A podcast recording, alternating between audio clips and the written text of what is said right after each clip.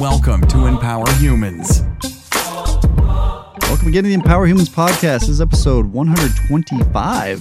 Here we are. We're a quarter of the way now from 100 to 200 episodes, but we've got a great, great guest today, Adam Jablin.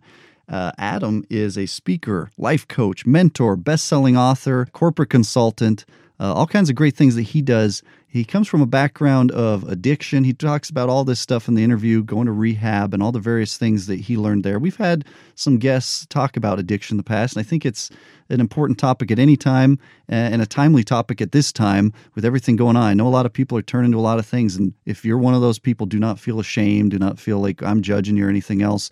But we're talking about what all that means and finding uh, what success versus fulfillment means uh, love and approval and all these various things that people are seeking and shielding and and soothing our childhood wounds and all these various things. It's a pretty deep conversation, so I'm excited to share that with you. Adam has an excellent book. We're going to link up in the show notes here. Lotsaholic from a sick to sober Superman. Uh, so look for that book. And I want to remind you up front, as always, before we jump in the podcast, you are absolutely priceless. You are never alone. Do not forget those things. If nobody else tells you or makes you feel that way, come to our podcast regularly because I think I say it on just about every episode. So I want to share that reality with you and let that sink in. Focus on how you feel when you hear that. And then also go look in the mirror, maybe start doing that once or twice a day and start telling yourself that. And maybe add some more affirmations as you start to figure yourself out and the things that you're about and the things that you can contribute to the world. Because I promise uh, there's a great great deal of that within you. There is power within you and i just i just know that that's reality of humanity. So do not forget that you are absolutely priceless and you're not alone. You're above the riches of this world. The riches are found in you my friend. Our challenges as always study learn grow keep studying start studying. Whatever your situation is it's never too late to start. Uh, our power is in today uh, not tomorrow, not last week or 20 years ago. The power is in you right now, today. The Power of Now. Go look for that book by Eckhart Tolle if you want something to study. There's a little recommendation from me.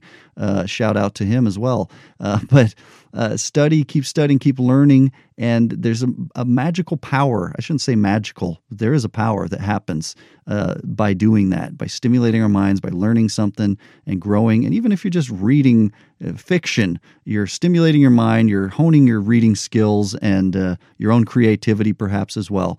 So, uh, moving along, our next challenge uh, make great moments. That's with loved ones. I've been spending time with my boys. My son had broken his arm back in May. So now here we are five months later or so, and he's finally at a place where he can throw the football again. Sadly, two days before he broke his arm, we were throwing the football. He was throwing it super far for the then 10 year old. Now he's 11. And, uh, and we get to do that. And now my other, my eight year old joined us. So we have kind of a, a three way triangle where we throw the ball around and play some games and stuff as well. And uh, whatever it is in your world, you might not have anyone into throwing the football, but whatever your version of, is of throwing the football and bonding with the people that you love and care about, do that. And uh, I promise these will be pillars in our lives as we make great moments that will overshadow the shortcomings, mistakes, and just overall blemishes uh, of our lives. Uh, we all have them, so don't feel alone in that either. You're not alone in having all those things.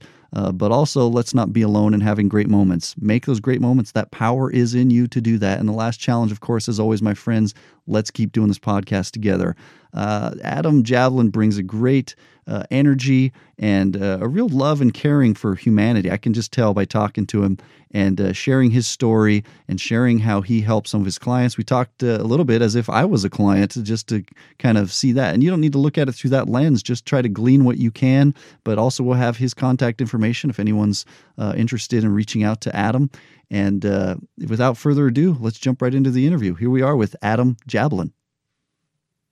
We are pleased to welcome Adam Jablin today, who is a speaker, life coach, mentor, best-selling author, of course, corporate consultant, uh, all kinds of hats you wear, Adam. How are you doing today, my friend? I'm well, Phil. Thank you so much on, uh, for having me on your show. Yeah, it's our pleasure to have you. Um, and we're going to cover a lot of ground today, I feel like, because I know uh, some of your background. We'll talk about it. You can elaborate a little bit more too, but um, you're coming to us uh, from the East Coast. Did you say Florida when we were talking before? Yes, sir. Boca Raton, Florida, South Florida. Oh, lovely. Are you, are you from there, uh, or, where did you grow up? Uh, I originally grew up in Tenafly, New Jersey, Oh. And I moved to Boca Raton, Florida when I was about 12, 13 years old. Oh, I see. Always kind of East Coast, I guess, kind of thing. Uh, do folks well, I did go to Arizona State. Oh, you did. What? Okay. Well, that's just down the road from us. Yeah. I'm in Las Vegas, so yeah, my niece just graduated from ASU, and uh, she's she now does the news. Oh, congrats. yeah, she's on TV in Oregon doing the news now. But anyway, that's a side topic. But uh, shout out to my niece Madison. Anyway, Adam. So tell me a little about your background because I know you've had kind of a, a little bit of a roller coaster, like a lot of us in our lives, and you've had your own version of that. Uh, that's kind of it sounds like led you to this place where you're doing all these things, these hats that I mentioned of uh, speaker, life coach, and all these things that you do. Best-selling author as well. Um, in order to be a best-selling author, generally you've got to have a message that, pe- that you know that resonates with people. So talk to me about that background, if you would. At what brought you to where you're doing this now, and maybe I don't know how far back you want to go to your childhood in New Jersey, but uh, if you'd like to Yeah, open I'll up. try to. I'll, I'll, sure, Phil. I'll try to make it um, short and sweet, but just so you can get a, a sense of who I am. Okay. Yeah. Um, when I- grew up in Tenafly, New Jersey, uh, I was born uh, May 19th, 1976, and I grew up in Tenafly, New Jersey. And, and it, my childhood was a lot like the movie Big. Did you ever see that with Tom Hanks? Oh yeah, sure. Great Like movie. bicycles or in the Goonies, you know, just like outside all the time. Best fr- friends were like family, you know, doors unlocked type feeling. Uh, the one thing growing up that made me feel different, that made me feel weird, was I was the fat kid. Ah, I was the heavy kid. Yeah, Yeah. my dad used to call me El Chubbo. and feels nice, uh, doesn't it? There's the movie. Yeah, right. Yeah, he didn't know. You know, he didn't know. But uh, no, there was a movie at the time called The Goonies, and this kid would do the chunk shuffle, and then my friends would ask me to do the chunk shuffle, and and uh, and Phil, I I um listen, I hated it. I hated being the heavy kid, and what it did do though was it gave me a very uh, outgoing, enthusiastic, class clown like personality, and I, I believe that a lot of the heavier comedians that have that is because you know the idea is to get you to laugh with me and not at me. You know let me distract the attention from how i look or you poking fun at me or you hurting my feelings let me try to like liven up the room Yeah. when Yeah. we moved down to Boca, yeah, we moved down to Boca Raton, Florida, where I could have my shirt off every day, be in the sun every day, be, and I hated it. You know, I'd go into a pool with a t-shirt on; it would suck to my fat, and I just hated it down here. But, but one thing did happen eventually. I made a decision that I was not going to look or feel like that anymore when I was about 14 years old Yeah. and uh, my mom we stopped eating mcdonald's after school every day and pop tarts and you know i my mom started buying me flex magazine and muscle and fitness magazine and Wow. i and i you know i was pretending to be rocky balboa and exercising and jo- joined the gym and in four short years i went from being the fattest kid in the class to the best built kid in the class you know, I went from kids teasing me, saying, "Hey, Adam, how many Oreos did you eat last night?" to, "Wow, man, how much can you bench?" The, the girls liked me, you know, and everything changed, except I was still the funny, gregarious, fat kid inside Mhm. wanting everyone to like me, wanting everyone to laugh. You know, I did. It didn't give me the confidence that I thought it would. You know, it it, it did on the outside, but not on the inside. But something happened with the muscles and the looks, and the, which was I was able to get along with the older, get along well with the older kids. Yeah. Um, I was able to talk to them, lift with them, train with them, play with them. And the older kids were experimenting with drugs and alcohol. And Mm. man, Phil, all I can tell you is that first time I had that drink, it fixed something inside of me I did not know was broken. I mean, it fixed it. And I didn't even know it was broken Mhm. and it was like, yo, the party is with Adam. Finally, my insides matched my outsides. Yeah. I was confident, strong, Superman, the leader, the leader. Mm. I was the first kid in my high school to get a fake driver's license. It was terrible, but it worked out in the Goonies. You know what I mean? And it was from Iowa. I remember we bought, bought all the, you know, got everyone the beer all the time and the wine coolers. They'd give me the money and everything we could, and you know, wow. smoking joints and all that stuff. I went to Arizona State University because at the time, Playboy and Penthouse said it was the number one party school, which it was. Yeah. And I went out there and dominated. Still, some of my best friends are from college, and it was sex, drugs, and rock and roll. And then I was raised in a family business where, in the way I felt, I, I, you know, it'd be interesting to get my parents and my grandpa's perception of it was, you know, this is who we are and this is what we do. This right. is who, and it, we were the number one lace manufacturers in the world. And anytime I even thought of doing something else, I felt like I was cheating on the family, like I was some punk, like some ungrateful loser. So I never dared to dream of what I would want to do. I went right into the family business and it was work hard, play hard. I thought I was going to be a salesman with my outgoing personality and charisma, but there was it was kind of the years of death of a salesman, and we were really more of a high functioning, you know, dare I say, factory. And I had to learn about you know running a factory from day one.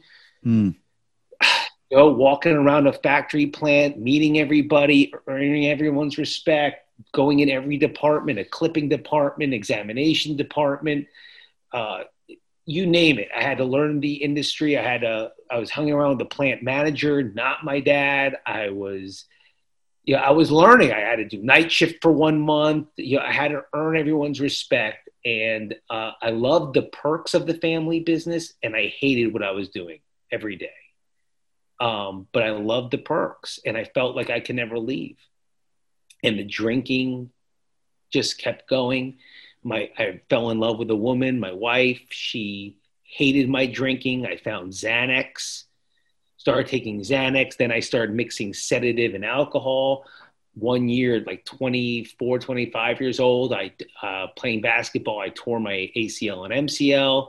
Mm. I got Oxycontins and Darvocets and Percocets. And, you know, five years later, I was a full alcoholic and addict, full. Goodness gracious. To the point that my, you know, yeah. And, um, you know, the, my days would look like this. I would wake up five o'clock in the morning, take coffee and ephedrine, which is now illegal. It's a, it was a fat burning supplement. It would make your heart race like no other. Yeah. I would sweat the tox- sweat the toxins out from the night before. You know, by six fifteen, be in the shower. Take a Pepcid AC for my stomach and a Xanax to calm me down from the uh, the ephedrine.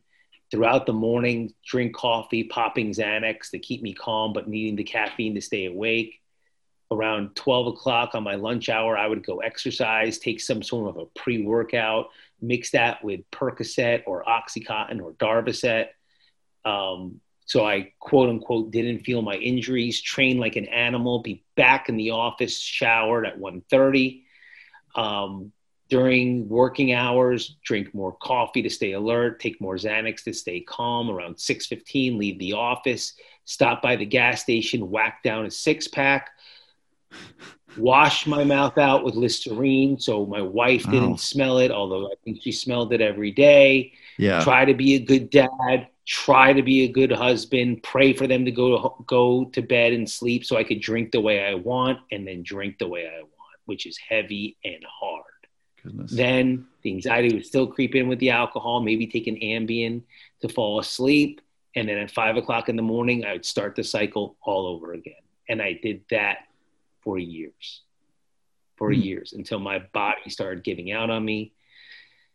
I didn't know how to deal and cope with life's real emotional issues. I knew how to deal with it in business terms or in party terms. And my, my best friend fell in love with my sister, and my grandmother died in my arms. And I just didn't know how to handle it. I just didn't know how to handle all of this. And um, wow, the only at that moment is I believe in uh, a power greater than myself. I call it God, but universe, spirit, spirit of the universe, Yahweh, Adonai, whatever, whatever makes you feel comfortable. Mm-hmm. That power decided that it was going to stop letting those things work for me. So I could drink and I could take medications, but it wouldn't shut off my head anymore. It wouldn't feel it wouldn't stop the demons. Like I used to be able to drink and yo, I'm here. Here I am. The insides yeah. matches the outside. Stopped. I would hear those voices. You're a loser. What are you doing? You hate your job. You're never going to be as good as your old man. 30 year olds don't live like this. You're a father now. Get your act together. What's with you? And I could drink and drink and I could take pill after pill and it wouldn't shut up. And um, before I knew it, you know, my wife and I got into some serious, serious arguments. And I walked in one day to my intervention and went to rehab. Wow. And that's where my whole life changed 14 years ago, July 14th, 2006. Mm. And that sparked the man that you're speaking with now. You know, my recovery became everything. I had a, a spiritual awakening in there that's very difficult to describe. It was more like a death to my ego. It felt more of like a panic attack than a burning bush, but I saw life with new eyes. Mm-hmm. And I didn't know if I had to be poor. I didn't know if I had to be baptized. I didn't know if I had to wear a yarmulke. I didn't know what it meant, but I knew I had to be sober. And I jumped into that guy with both feet and I attacked my recovery, Phil, with every ounce I've attacked anything in my life. And I'm an all in guy. Mm-hmm. And my recovery woke up some skills in me that I didn't know I had. I didn't know I could speak and I didn't know I could help people the way I do. And I didn't know that I would be a man of such strong faith. I didn't know any of this stuff. Right. I thought I was supposed to toe the family line. I thought I was supposed to be the next generation of lace manufacturers. and it ended up that, you know, God had a different plan. And March 1st, we sold the building, we sold the company. I still can't believe it. I really can't. I'm, I'm so happy and grateful about how everything worked out because somewhere mid March, COVID hit, and I launched my coaching career April 1st. And mm. from all of my work, corporate America, all of my work in recovery, all of my work in fitness, it started taking a life of its own. And um, I'm really grateful to be on your podcast today. Yeah, well, we're grateful to have you, and that's uh, that's quite a story. I mean, we we've had a few uh, people on with uh, addiction past, uh, whether it be in their own lives or in their families, and it's something that seems to permeate our society these days. And it sounds like you're probably around the same age as me with some of these movies that you mentioned. I don't want to digress and all that, but I just turned 40. 44. Oh, okay. You're a few I'm years 44. older. Okay, cool. Uh, yeah, I was born in 80. But in any event, I, uh, so I've seen all these movies, the Zoltar machine, all that. I guess you probably didn't have that in those days, but you had that kind of childhood that a lot of us had in the, in the 80s, especially. It was just like open, run wherever kind of thing. Um, there's a lot of stuff I could ask you about New Jersey, but uh, about, maybe we'll get to that. The, but we're talking about this journey and the, it's it's an interesting cycle because uh, yeah, I can relate to the whole you know, no offense to anyone listening, but the whole fat kid thing, because I went through my own stage of that between probably around eight and I don't know, 13, 14 myself. Um, and I just had friends who rode bikes and stuff, so I just kind of got in shape doing that, just because. For and it and it sucked, but I couldn't keep up, so I had to force myself, and I lost weight. And uh, but the addiction stuff, um, talk to me a little bit about because I know from what I understand here, you went to rehab. Uh, you've got this this book, uh, which is Lotsaholic from a Sick to Sober Superman. Talk to me about that title and rehab, if you would, because uh, I know this book's like f- over 400 pages, so it's it's not you know a teeny tiny read. There's got to be a lot of content there. Um, but having this intervention what was it about all that and and rehab what what did you go through as part of this transition it's a really wonderful question phil the the inspiration for that book was and I, I, I say it in the book is that what I learned in rehab is what I almost feel that every child should be learning somewhere between first and fifth grade Mhm. about how to be a human being, about emotions, about making the proper face at the proper time. Do you know that I always smiled? Always. I was dying inside and I Mhm. smiled. I didn't know that being nervous had a certain face and being angry had a certain face. I didn't even know that anger was a healthy emotion. Sad felt like an unhealthy emotion. Yeah. I thought you never should be sad. You should never be angry. I had to learn what it was like to be a human being for the first time. And I learned all of these essential, essential skills and lessons because I'm an alcoholic and addict. That Mhm. almost didn't feel fair. And I had this calling, if you will, that what I learned is for everybody. It's it's not fair. It's not fair. First off, you're, you're, you and or your family need good insurance or money to get you into a rehab. I was already a step ahead of people. Plus, I went to I think still the best of the best, you know, and I met the most unbelievable spiritual men and women and doctors and priests and rabbis. I mean, it just I and I couldn't get over what I was learning. I just and I felt like that information should be shared with everybody. Yeah. The the title Lotsaholic was given to me in a program called the Family Program during rehab. It's when uh, the patients are with family members of the other patients. So you're not there with your own family.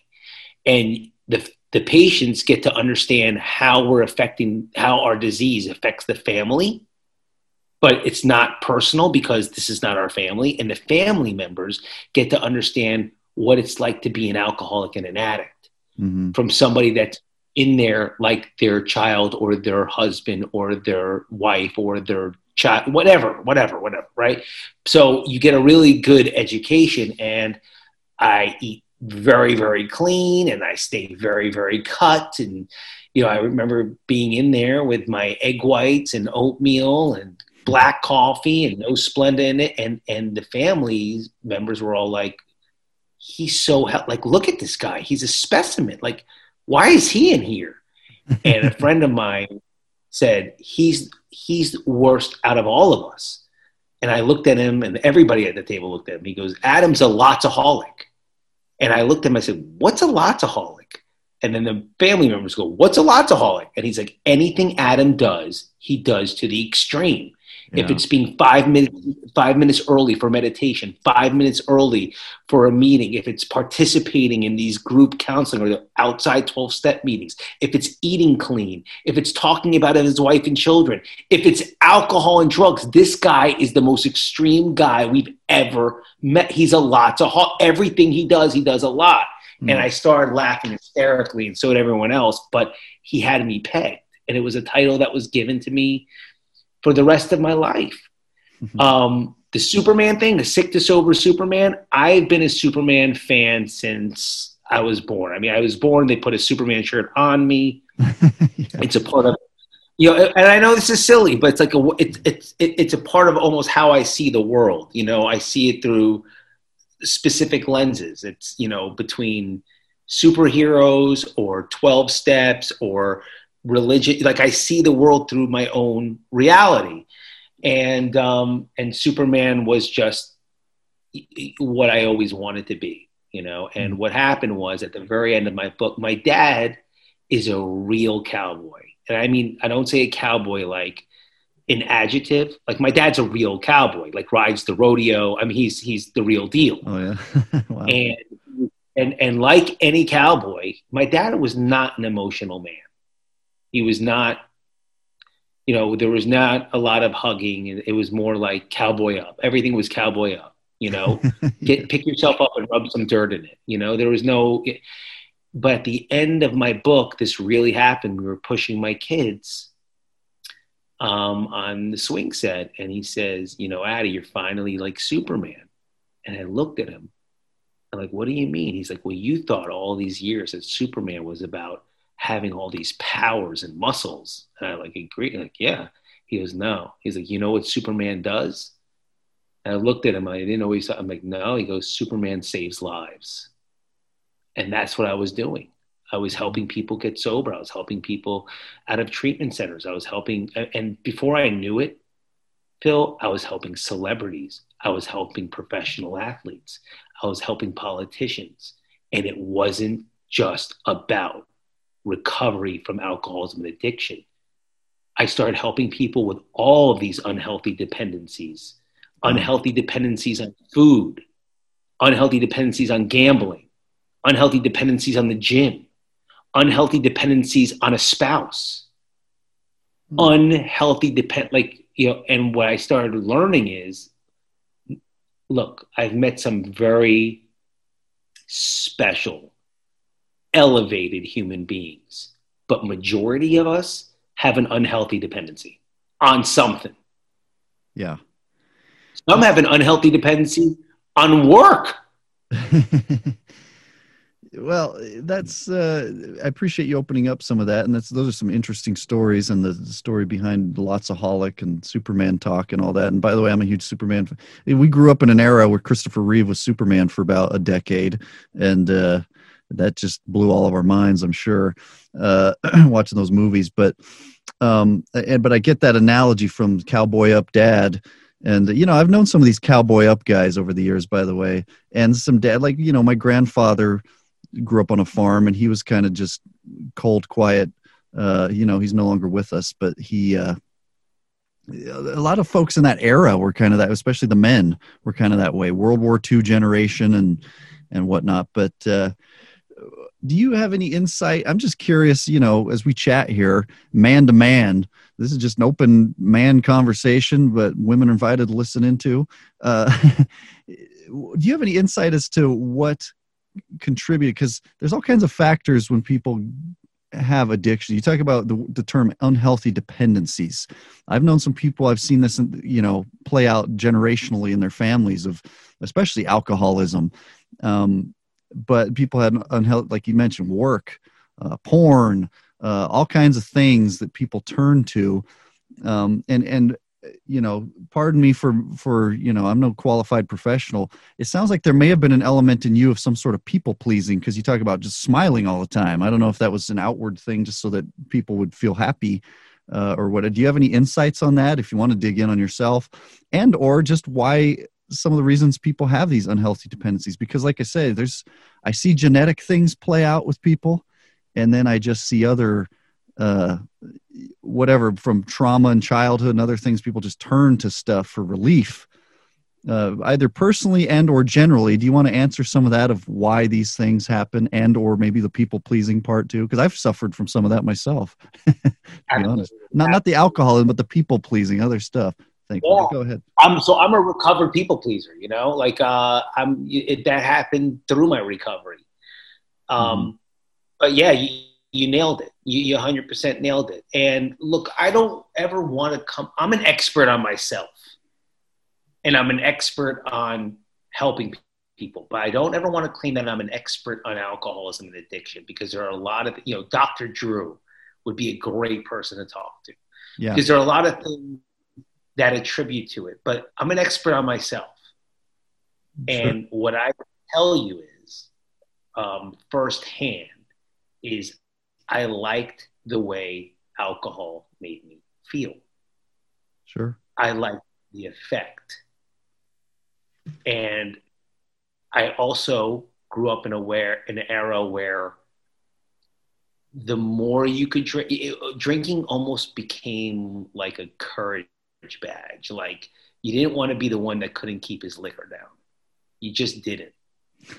um, and it, so there were these like so there was like external factors like being macho um, being around the girls there was an internal factor like wanting it craving it needing it what i can say and it goes for the people pleasing too is that i didn't know who i was i was lost mm. and i'm somebody that really really now look phil i'm a I'm a really fun, loving guy. like really fun loving guy. However, I have this other side of my personality that's a killer and I'll outwork you any day of the week in anything. just just call me out. I'll be on a plane to Vegas because it's like a it's a turn on. Like I'll die before you. I'm going to die before you win. Wow. You know, I'm going to die. Right? I will die. However, what that is is an insecurity. It's an insecurity. Mm-hmm. And it's not allowing spirit or a power greater than myself into my life to balance me out.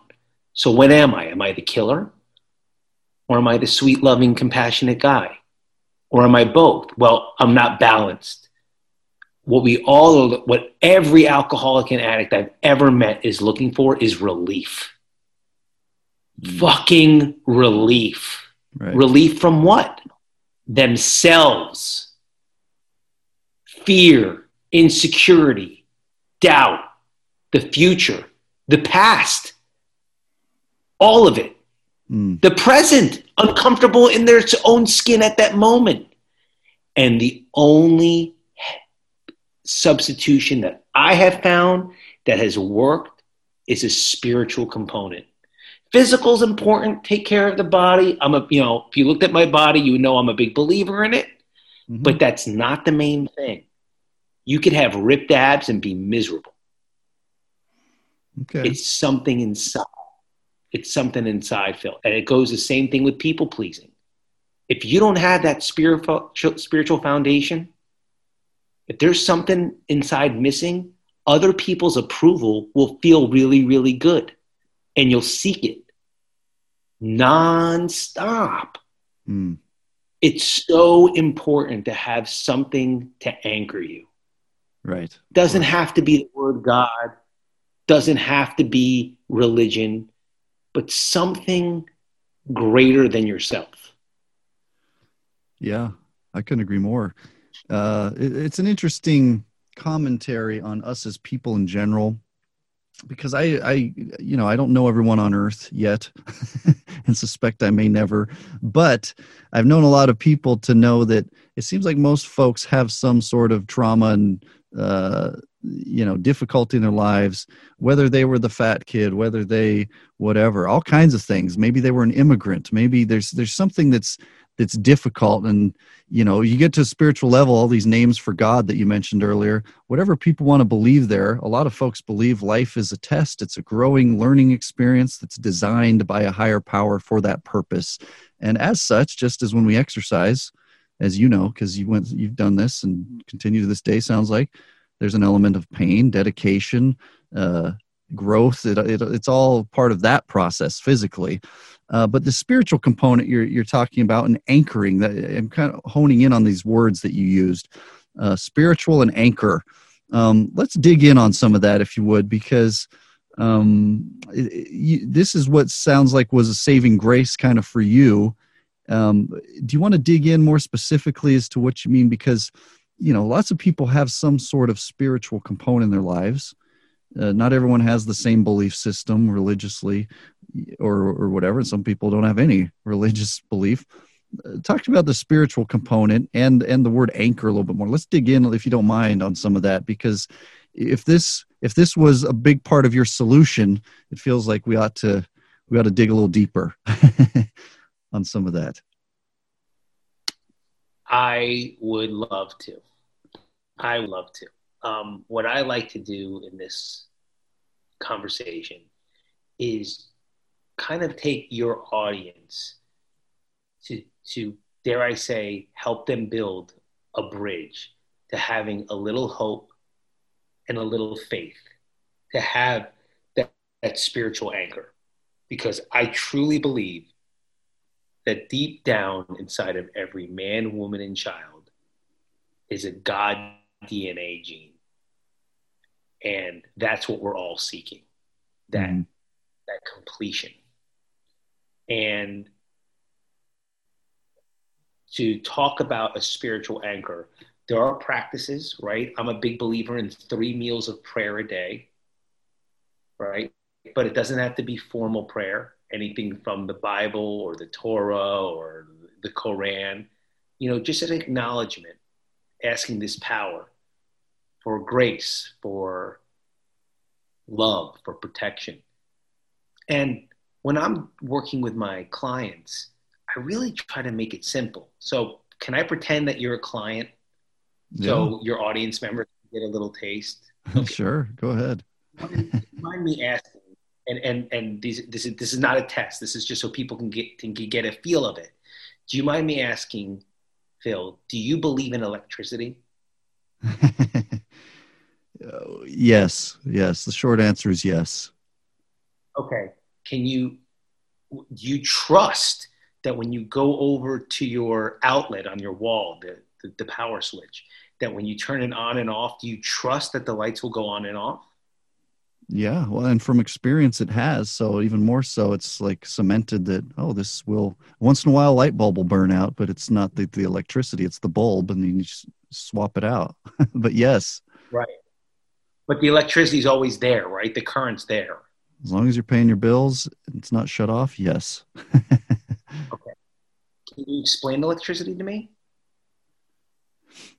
Uh, not very well because I'm no expert. My brother could. He went to some machining okay. school and all these things, but no, not very well. Even even him, I'd love to have him on because he'll explain it only as far as his intelligence can bring it. he'll use atoms, electrons, neurons, right? Scientific mumbo jumbo that you and I wouldn't understand. But would he really explain electricity? How about the cloud? Do you do you save anything on the cloud? Yeah, yeah, I do. A lot you of us do these days. You know where that is? well, I know it's a server somehow that we connect to through uh, both Wi-Fi and wired internet connections, and then cell towers as well if you're connected through a phone and whatnot. But I know there's a physical server somewhere storing it, but it's all through the internet. That's a lot of these things we just mentioned: wires, cables, cell towers. but physically, Which there is, is a server. Like, right, right. I love that. Thank you for even mentioning a server. You're doing the work for me. But I guess how is this with the electricity and everything we're talking about? Wouldn't you say that the one thing we're all going to need to get that is power? Power. Like when hurricanes come here to South Florida mm-hmm. and we lose the power, no one says, Oh my God, I can't wait for the lights to go back on. Everyone says, I can't wait for us to get our power back. Our mm. power. We want our lights. We want our air conditioning. We want our televisions. We want our lives back. Our lives, because it's connected to a power. Yeah. So you trust electricity. You believe in electricity. You trust that the light will go on, but you can't explain it. And even if you can't explain it with your brother, it's going to kind of sound like scientific mumbo jumbo, right? Yeah, probably. Yeah. Well, this would be a good example of what you and I can call the spirit of the universe, God, Yahweh, source energy, Christ, all of it. You already have faith built into you. You already have trust built into you. Almost every single one of us gets in our car, goes driving, and has complete faith that the car next to us is going to decide not to drive right into us. yeah. Right? So you're already using these skills without realizing that you have them. Yeah. Great point. But if you come to me, if somebody comes to me, they're at a point where something is hard in their life, something is hurting, mm. something's not right. They're not trust me they i usually don't get my clients after winning the super bowl. It's usually a month after when the depression sinks in. You know? That's really yes i have those type of clients. Mm-hmm. so something's this is how i build these spiritual anchors. To realize that right now as we speak there are whales speaking to other whales in the ocean. Fact there are, I have, listen, I am not your brother. I cannot explain how I'm doing this with you right now. when you and I were growing up, this couldn't happen. Or it could for a ton of money. yeah. I remember phone bills, right? I remember phone bills being crazy. Now we're on Zoom or whatever we use and it's free. Yeah, pretty much. There are things going on, Jeff, right now that we can't explain, and we have a false sense of control. Example, one that's really dear to my heart Vanessa Bryant thought Kobe was coming home. Mm. That's a tough one. We all have, if, if, if he's going to die, any of us are going to die. And that's something I promise you, and I can't tell you what my children mean to me. Phil, I cannot tell you what my two kids mean to me. You don't understand. But can I tell you something? They will die. And I will die. And you will die. And everyone you love will die. So, we're putting it all on the table and we're getting raw and real. Okay. And every night you go somewhere for about five to eight hours. every night. Yeah, it's interesting. You want to do an all nighter? You'll go somewhere else for 12 hours then the next day. You'll catch up. So, I've talked to you about a power. I've talked to you about electricity. We know that there are things out of our control. I showed you how every night you go somewhere, and I promise you, you're going to die. What do you want to do now? Because now we're talking about life. yeah, big picture. Now, getting in. Yeah, this is what I do with my clients. yeah, yeah. How do we want to live is the question. What do we believe? I have people come to me when they, Bill, they got more money than you and I ever could imagine. hmm So the money didn't heal it. And the NBA ring and the Super Bowls didn't heal it. And all the accolades and the fame didn't heal it. Hmm. And the kid winning the ballet thing didn't heal it. so, what the heck is going on here? Where do we find this peace? Well, I found it. And I found it because I abused alcohol. And that is what shook up all these things inside of me, Phil, that I didn't know I had. But I don't like talking about the Giants and the Jets all the time. And I don't like talking, I mean, I could talk sports with anybody all day long. hmm But this is what I like to talk about because this is what's real. You may never talk to me again. You may say, I never want Adam Javelin even near my freaking. g- He's a. This guy's a freak. But you'll remember, and you'll look at your kids differently, knowing that one day they'll die. So I may as well enjoy every freaking second I have. yeah, Every parent's wish, as it should be, is I want my kids to bury me. Should be natural way of life, but I don't. I don't get to pick. I don't get to choose. that's right. So my teachings, my spiritual anchor is I enjoy every freaking second I can. I can enjoy the pain. I can enjoy the misery.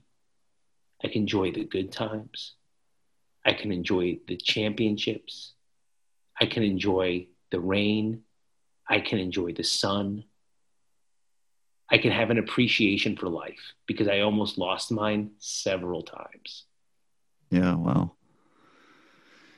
Yeah, it's it's interesting all the things you're bringing up and the analogies, and and what it really to me as we pan out and look at this. My audience knows I like to talk about big pictures anyway, but that's kind of what it amounts to: is big picture acceptance, acknowledgement of what what the things are that are. Life is what it is, and that death is what it is, and um, there's a lot of things in our world that are kind of like especially things like death it's like this elephant in the room that just people don't want to talk about most of the time Uh, and especially in Western society, most of us do everything we can to avoid it and all these things to prolong life. And people spend hundreds of thousands of dollars when they've got some disease like cancer to maybe live an extra month or year, or if they're lucky, maybe multiple years.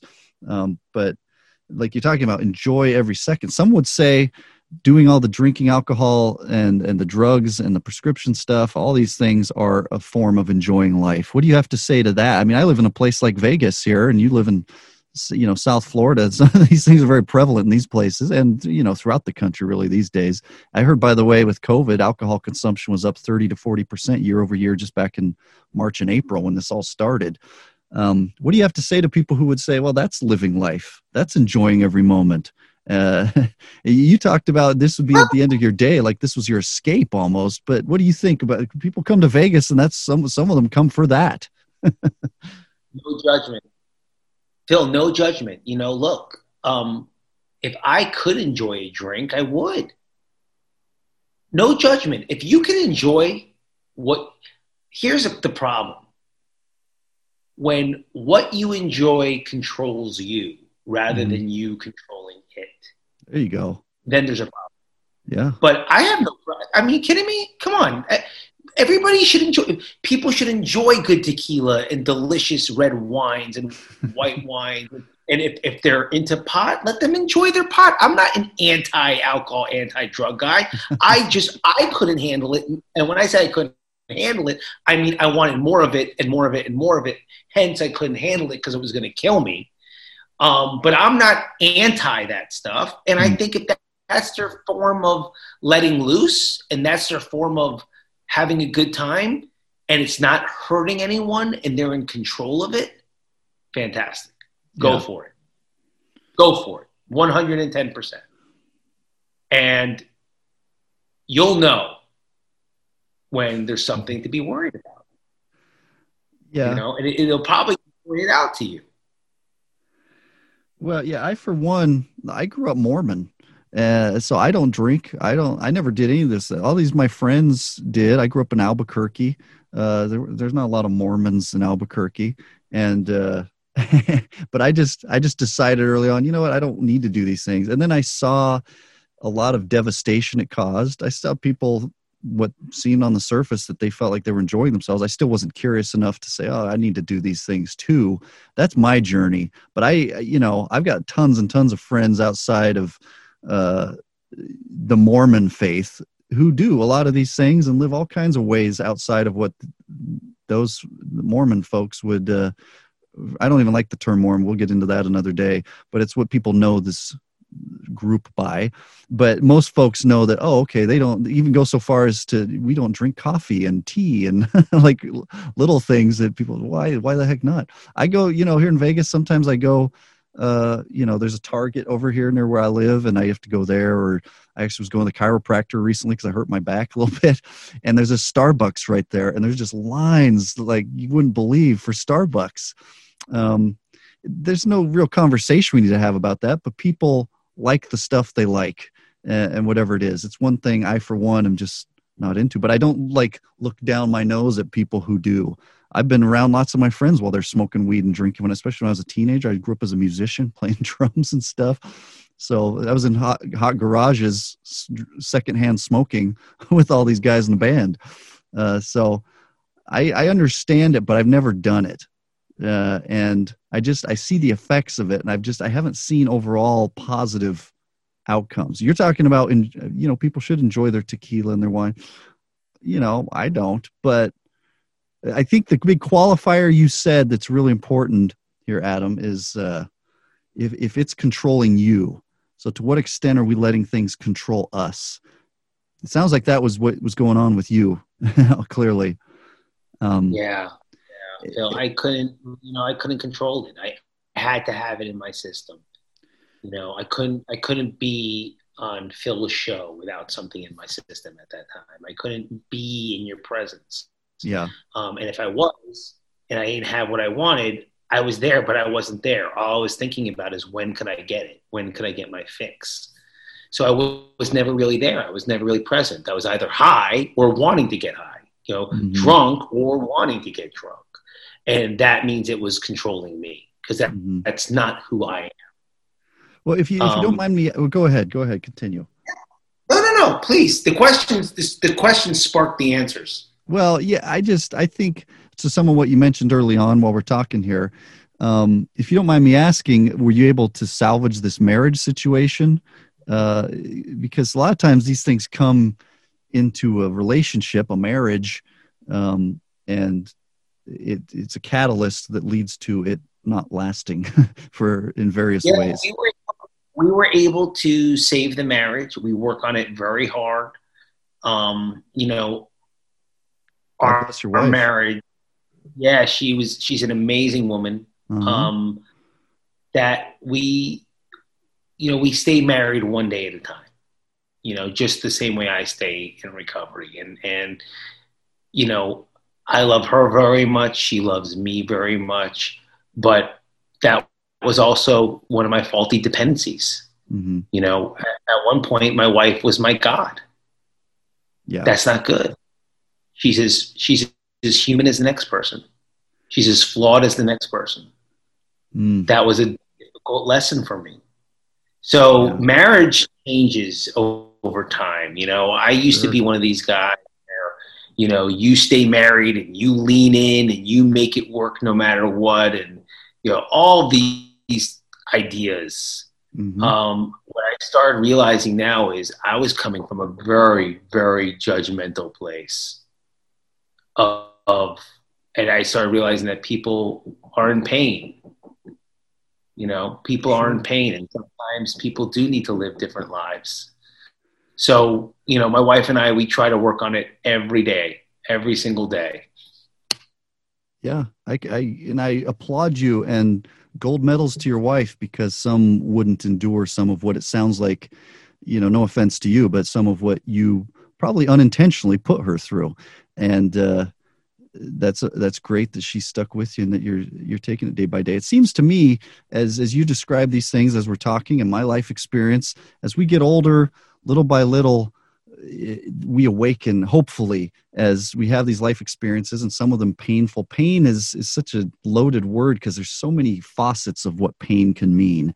Uh, but it, when it comes to relationship and i've read listened to all kinds of books as i try to work on me uh, uh, sometimes more often than not i feel like people go into a relationship hoping subconsciously they're not even conscious of this at first but i'll admit that i did this and my marriage did end uh, not with drugs and alcohol other things for the most part but um, with the hope and expectation that this other person's going to complete them.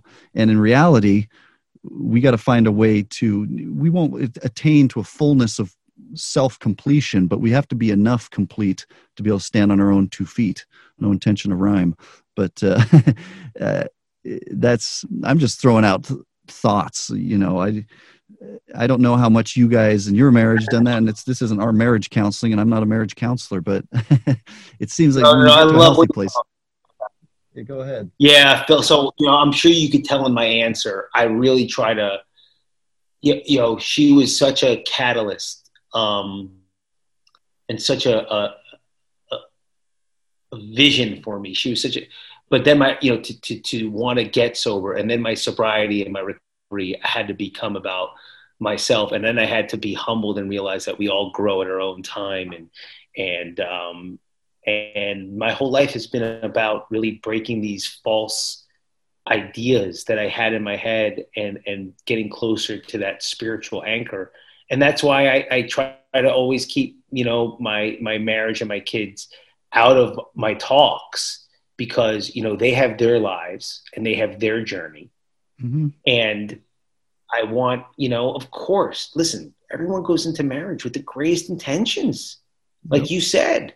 And you're thinking that you're finding that one person that's going to complete you.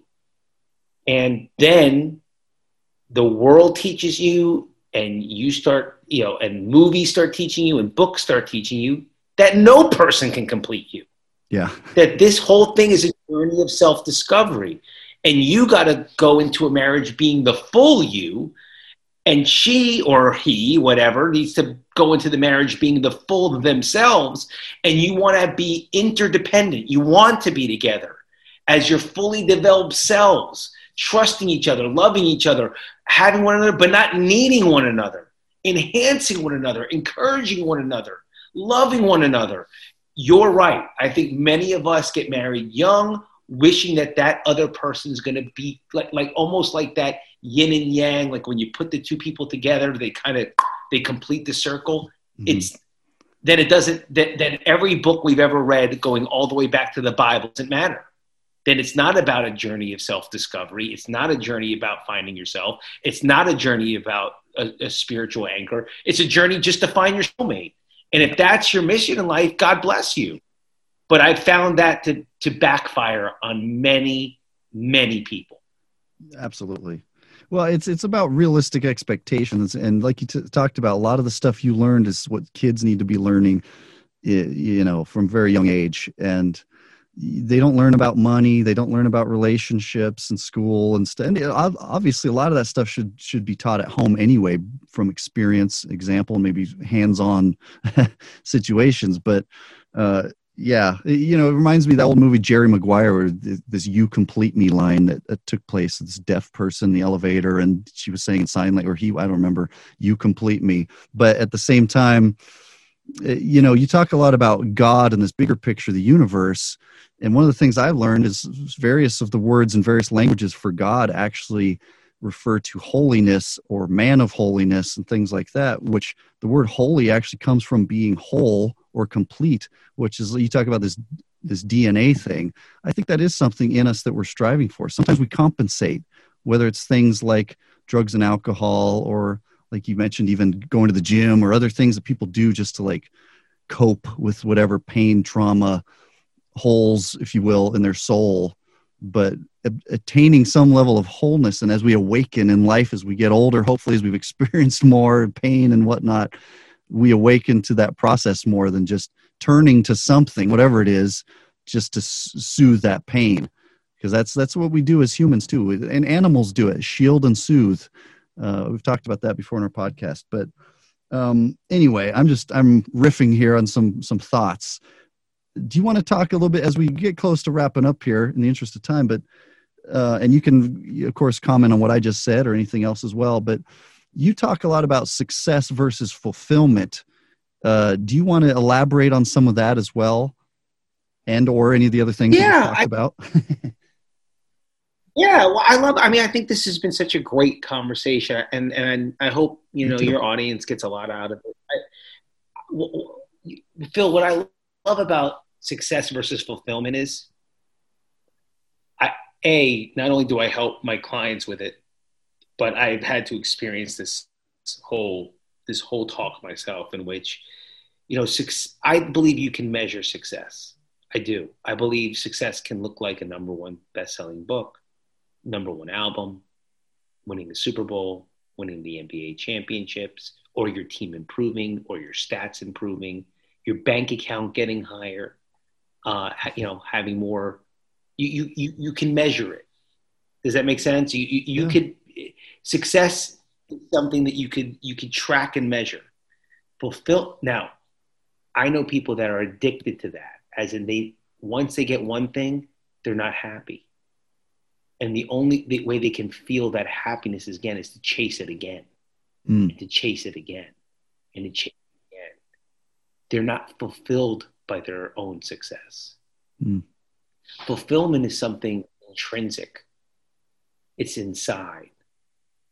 It's a feeling of, like you said, being whole, being proud, being at peace.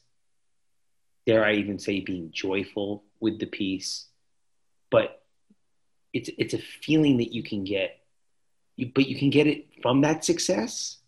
You could also get it from the journey just from the journey.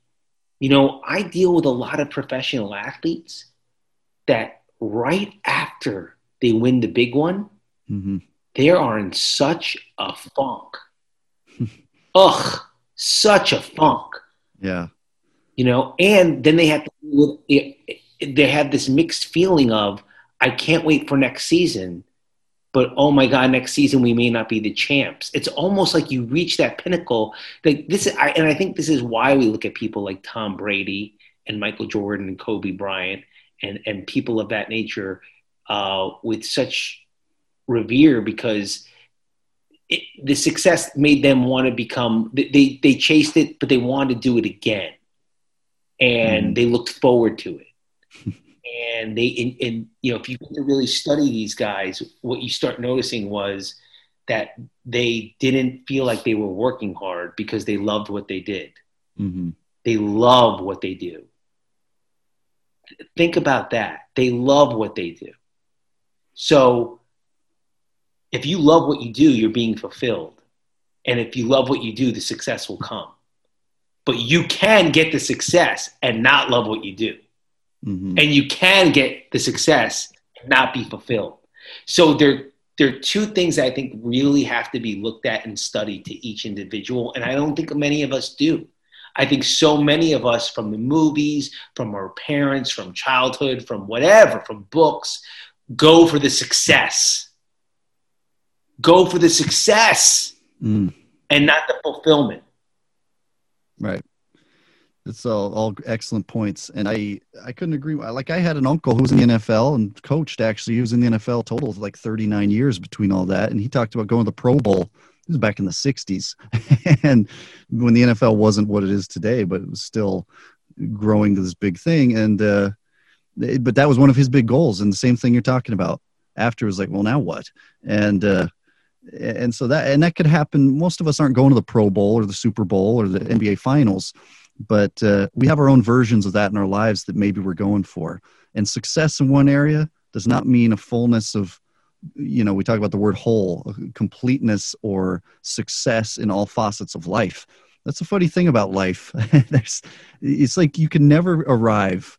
We could climb mount everest and that's a big daunting task and achievement and yet there's no peak of mount everest in our lives. You can there's no plateaus you can get to or places to say i've arrived. It's just and not to not to overwhelm it's almost like well how do we frame that? Should we be excited then that there's always going to be more room for growth? When you're 95 hopefully god bless us that we make it there. Uh, or whatever stage of life that you can constantly I, I know old old folks and listen to some of them sometimes and and they're still learning and telling hey i just learned this last week and growing and progressing. So again we could frame it as being overwhelmed. It's kind of a choice of framing uh, what life is all about. Do we need to get overwhelmed? And if so maybe we talk to somebody. Maybe we go to a guy like adam here. Uh, and on that note by the way you can comment on any of that but let's talk too about how folks can get in touch with you. I know you've got this website and this book. Um, but obviously you bring a lot to the table and have a lot of great experience with all kinds of people situations. Uh, but adamjablin.com for one thing and comment on any of the other things I said, but let's talk about all of it to wrap up here as we come to a close. Yeah, no, I, I, I loved what you said. I, I, I think we're kind of what I, what I've really loved about this conversation is I, I feel like we're, we're playing like a really nice sweet game of, of ping pong and really just like making sure the other person hits it you know? Like just serving it you know not trying to and and what's happening is it's it's growing and it's building and we're talking about some really dynamic things. Your, your audience can find me um, on instagram at adam jablin at linkedin at adam jablin like you said adamjablin.com um, youtube we're starting soon. But i I believe that this conversation and, and what we talked about today is really the most important things that people can think about and, and, and look at. I really, really do. And I believe in everybody's mission. Don't get me wrong. I believe in veganism. I believe in, uh, you know, if you if you're a hunter, that you're hunting the animals right. And I love, believe in nutrition. I believe in training. I believe in business. I believe in economics. I believe in politics. I, but all of that stuff just changes so quickly. Mm-hmm. All of it. Who's in the White House every four to eight years? What business is doing the best? What business model is doing the best? Yeah. What nutrition plan is the best? You know, high protein, low carb, vegan, Mediterranean diet, keto. you know, you know. But what you and I are talking about doesn't change. Yeah, good point. That's why I that's why I love what I do because I'm talking about things that there's no variable on it. hmm It's not, well, if you change X, then Y. No, no. No matter how much, you know, my client wants to debate me, the earth will rotate at a 24 hour axis. And if they want to get cute and say, well, I could describe electricity and blah, blah, blah, blah, blah, blah, blah, just keep going. Okay, go one step further. What makes that? What makes the what makes the atom? What makes the proton attracted to the electron? Whoa, whoa, okay, go on, get deeper. What makes that? What makes that attraction? Well, but, but you want me to talk about the Big Bang Theory? You want me to, uh, uh, You just want to get back to the God thing? Yeah, yeah. Because cause and effect is just a law of this universe. That's all we know. But it's. I'm talking about things that are eternal. Hmm. We have yet to meet somebody that hasn't died. We have yet to meet anyone that doesn't realize that love is not the most powerful feeling.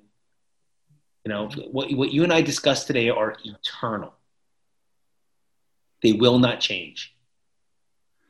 Good points. Yeah, that's uh, and and so this is what we're striving for as human beings, and as we all deal with our own little things, instead of hiding it, you know, hiding behind closed doors in our homes and quietly drinking or whatever people do to cope, finding a way to get that out there and and air this stuff out and figure out what it is and then what can we control which in life is really very little but it's actually a lot when it comes to who we are and what we choose to do in response to whatever in life. And and and really embracing that as our power uh there's there's just uh there's a lot of power there to be had. And i can't i can't speak as if i have fullness of knowledge but i know we're on to something. And i know you definitely are too with things you're teaching people and sharing and coaching and your book. Um well adam eh, any final thoughts as we wrap up here? You you just probably had some good final thoughts right there but I just I want to invite everyone to go to adamjablin.com and then find you on all these other places at Adam Jablin on on uh, Instagram. That's J A B as in boy, L I N as in Nancy, and uh, of course the book and uh, lots of holic from a sick to sober Superman. Uh, any final thoughts as we wrap up here, my friend? No, man, I just wanted to say thank you to you. Thank you to your audience for even listening. I, I, I really, really had a wonderful time. And, um, and thank you. Yeah, likewise. Uh, wonderful having you here and great insights. Uh, this stuff is really interesting. Even though I haven't myself personally, I've seen a lot of this with addiction and various things. And, uh, and I, and I, just think it's a really important and timely topic, especially with everything going on. People are turning to all kinds of things just for relief uh, with this virus stuff and everything else. So, um, well, go find Adam. Go pick up that book we mentioned. We'll have uh, some more information in the show notes and some links. And uh, until next time, my friends, empower yourself, empower the world around you. Thank you. Thanks so much for listening to Empower Humans. If you enjoyed the show, please rate and review this podcast. For more great content and to stay up to date, visit empowerhumans.com. We'll catch you next time.